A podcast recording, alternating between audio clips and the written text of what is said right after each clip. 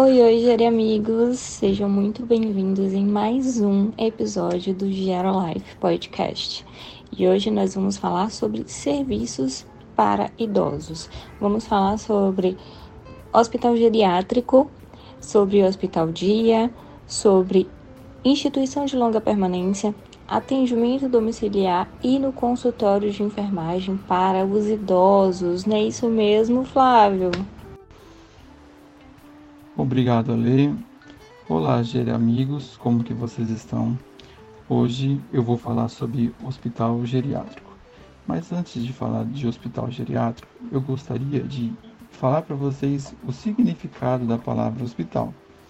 O hospital é um estabelecimento próprio para internação e tratamento de doentes e feridos e que age no sentido de hospitalidade, benevolência e caridade. Então, o hospital geriátrico é tudo isso para um público específico de idosos, aqueles acima de. Uma curiosidade que no Brasil existem cerca de 6.820 hospitais cadastrados no Cadastro Nacional de Estabelecimento de Saúde, porém não é tão comum você ver um hospital geriátrico. Aqui no Japão existem 8.083 hospitais e a gente encontra com muita facilidade hospitais geriátricos. É, encontramos também com muita facilidade clínicas de longa permanência, centros dias e clínicas especializadas na reabilitação, pois hoje aproximadamente 24% da população é idosa e tem uma tendência natural de se aumentar.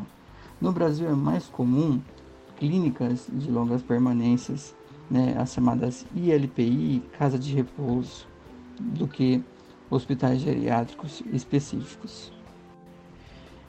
Então, o hospital geriátrico tem vários setores que engloba as, os vários momentos da vida do idoso.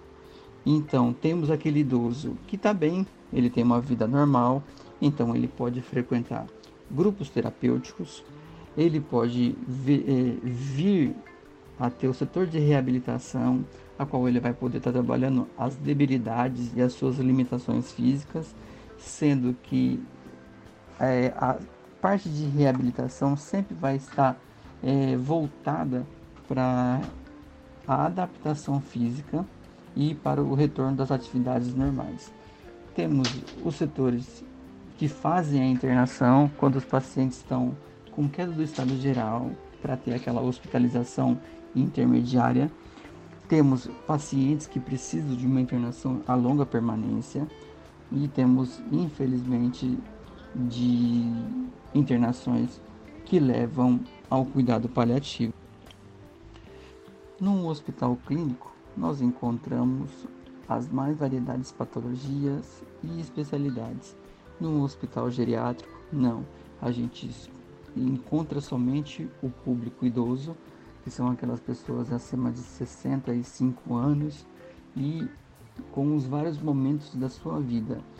E a equipe médica, de enfermagem e os demais profissionais, todos são especialistas em geriatria e gerontologia e têm a condição plena de ter uma visão ampla do, do que vai acontecer, de como que vai ser esse tratamento, como vai ser o processo da internação, como que vai ser a reabilitação, a readaptação desse idoso na sociedade e local. Além desses serviços, né, prestados aí por hospital, por instituições, temos também os atendimentos domiciliar, que hoje é uma grande demanda devido à questão do Covid-19.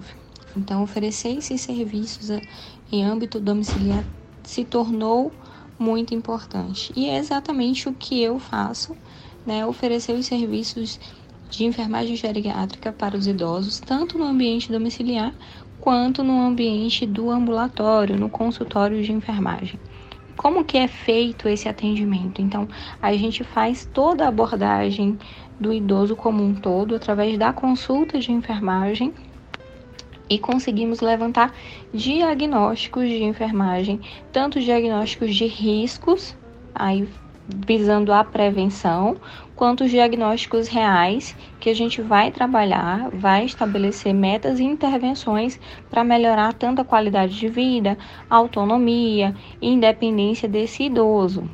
Como comum dentre todos esses serviços oferecidos, seja em hospital geriátrico, instituição de longa permanência, atendimento domiciliar ou consultório, é que a gente tem sempre a visão de manter ou melhorar a questão da autonomia e da independência do idoso, sempre focados na questão da qualidade de vida, de promover melhoras no ambiente e para as questões de saúde também. Todos já sabem, né, que a população idosa ela vem crescendo. Né? Temos aí a pirâmide etária já invertida aqui no Brasil, com uma quantidade de idosos maior do que as de crianças, e também vem aumentando, consequentemente, os serviços oferecidos para essa população. Dentre esses serviços, escolhemos alguns para falar para vocês que estão aqui nas nossas especialidades. Camille vai trazer para gente a visão da instituição de longa permanência, o cuidado ao idoso, como ele deve ser feito, como ele é realizado nessas instituições e o que, que é essa instituição. É isso mesmo, Lê. E sabe o que é mais interessante? Em pesquisas feitas com jovens e adultos aqui no país, quando perguntados onde eles imaginam que idosos vivam, a maioria respondeu que idosos geralmente vivem em instituições, né? E na verdade isso é um grande mito que envolve o processo de envelhecimento. A maioria dos idosos do nosso país, gente, vivem em comunidade, nas suas próprias casas ou em casas de familiares. É, não estar em uma instituição de longa permanência não é diretamente proporcional à idade que a gente tem, né? É, e é importante reforçar assim que em minha opinião, estar em casa é uma forma muito mais acolhedora, respeitosa de se manter, né? Os, os pais, os avós, enfim, claro, entendendo e respeitando a condição clínica de cada um, né? Então, para quem é da área de cuidador de idosos ou quem é profissional da enfermagem, técnico de enfermagem, enfermeiro, é um nicho em crescimento, em expansão e vale muito a pena se qualificar para a área da geronto para poder atender com qualidade essa população em sua própria casa, né? Então, só para vocês terem ideia, assim, estima-se que apenas 1% dos muito idosos aqui no Brasil vivam em instituições de longa permanência. Existe uma tendência crescente é, de busca por outras, outros modelos de moradia, né? Assim, na verdade, mais de dois, dois terços desses idosos eles vivem é, independentes, como eu já tinha dito, né? 27% desses idosos eles buscam casas modificadas ou condomínios para idosos, né? E aí, de maneira geral, assim, 5% de todos os idosos vivem em instituições de longa permanência. E eu reforço que desses 5%, 1% são idosos muito idosos, já com comprometimento de alguma atividade básica de vida diária, que é a capacidade de se vestir, de se alimentar sozinho, de é, usar o banheiro, manter a higiene pessoal sozinho, tá? Então, entre esses itens, identifica-se a capacidade da pessoa em ser independente ou não. Por que, que eu estou falando disso? Porque o que, que você, e aí você que é familiar, né? O que, que você deve observar ao, o que você deve refletir ao pensar na instituição de longa permanência do seu familiar? A primeira coisa que eu gosto de reforçar é que é, quando eu me refiro ao familiar, eu estou me referindo ao familiar de um idoso com comprometimento, com algum comprometimento cognitivo, algum nível de demência, né? Porque o idoso com autonomia preservada, independente para tomar suas próprias decisões, ele com certeza vai discernir super bem se ele prefere ou não ficar em casa ou buscar um outro local para morar, né? Então é importante reforçar algumas coisas, por exemplo, é, é seguro permanecer na casa desse próprio idoso? Está seguro para ele, né?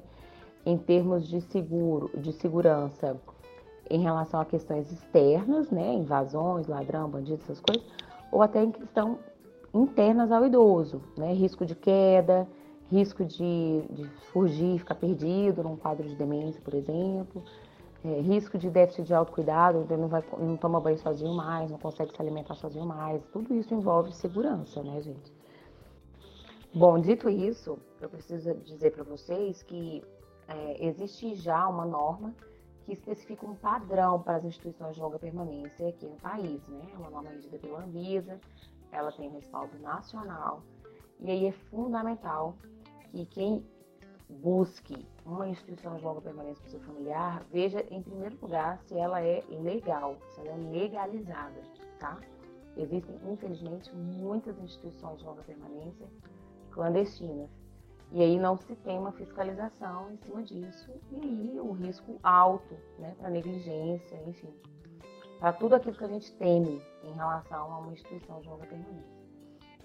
Esse contexto, inclusive, aproveito para reforçar, ele vem, esse mito, esse peso em cima da instituição longa permanência, ele vem desde o início do século passado, assim, onde de fato as instituições eram locais de abandono, né, de despejo, de negligência. Hoje isso mudou completamente.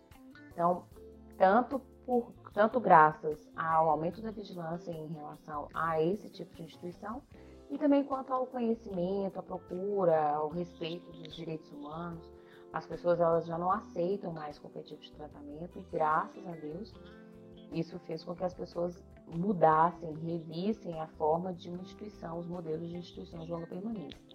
Então, existe uma lei que é a RDC 283 de 2005, ela lá, lá descreve todos os requisitos que uma instituição de longa permanência legal precisa ter, né? Ela precisa ter uma pessoa que assine por ela, um, um responsável técnico. Ela precisa ter uma, uma dimensão de cuidadores para a quantidade de idosos dentro dessa instituição. Então, um exemplo clássico é, em instituição séria, você, se tiver idosos com um grau de dependência total, ou seja, ele não consegue fazer nenhuma ação de autocuidado sozinho, há a referência de que fiquem um cuidador para no máximo seis idosos nesse nível de dependência. Então, se você chega numa instituição para visitar e tem oito idosos acamados e só uma pessoa para poder tomar conta disso, já está errado. Esse cuidado já vai ficar deficitário. Né? Uma outra coisa que eu sempre recomendo é instituições de longa permanência sérias, elas sempre estão em atividade. A casa ela, ela se mantém em atividade sozinha porque isso mostra que o idoso está inserido no contexto de residência, de moradia. Então, ele sempre vai estar mexendo em alguma coisa, vai estar lendo, vai estar vendo TV, vai estar mexendo na cozinha, pegando água. Nunca vai estar todo mundo dormindo. Isso não é normal de se ver, né? Para além de outras questões. Para além da instituição de longa permanência, a gente também tem os centros dia, que é uma opção para o familiar que tem a condição de ter o idoso em casa à noite, né? Então ele leva o idoso, ele passa o dia, tem todo, toda a assistência alimentar, higiene e à noite ele volta para casa para dormir junto com a família.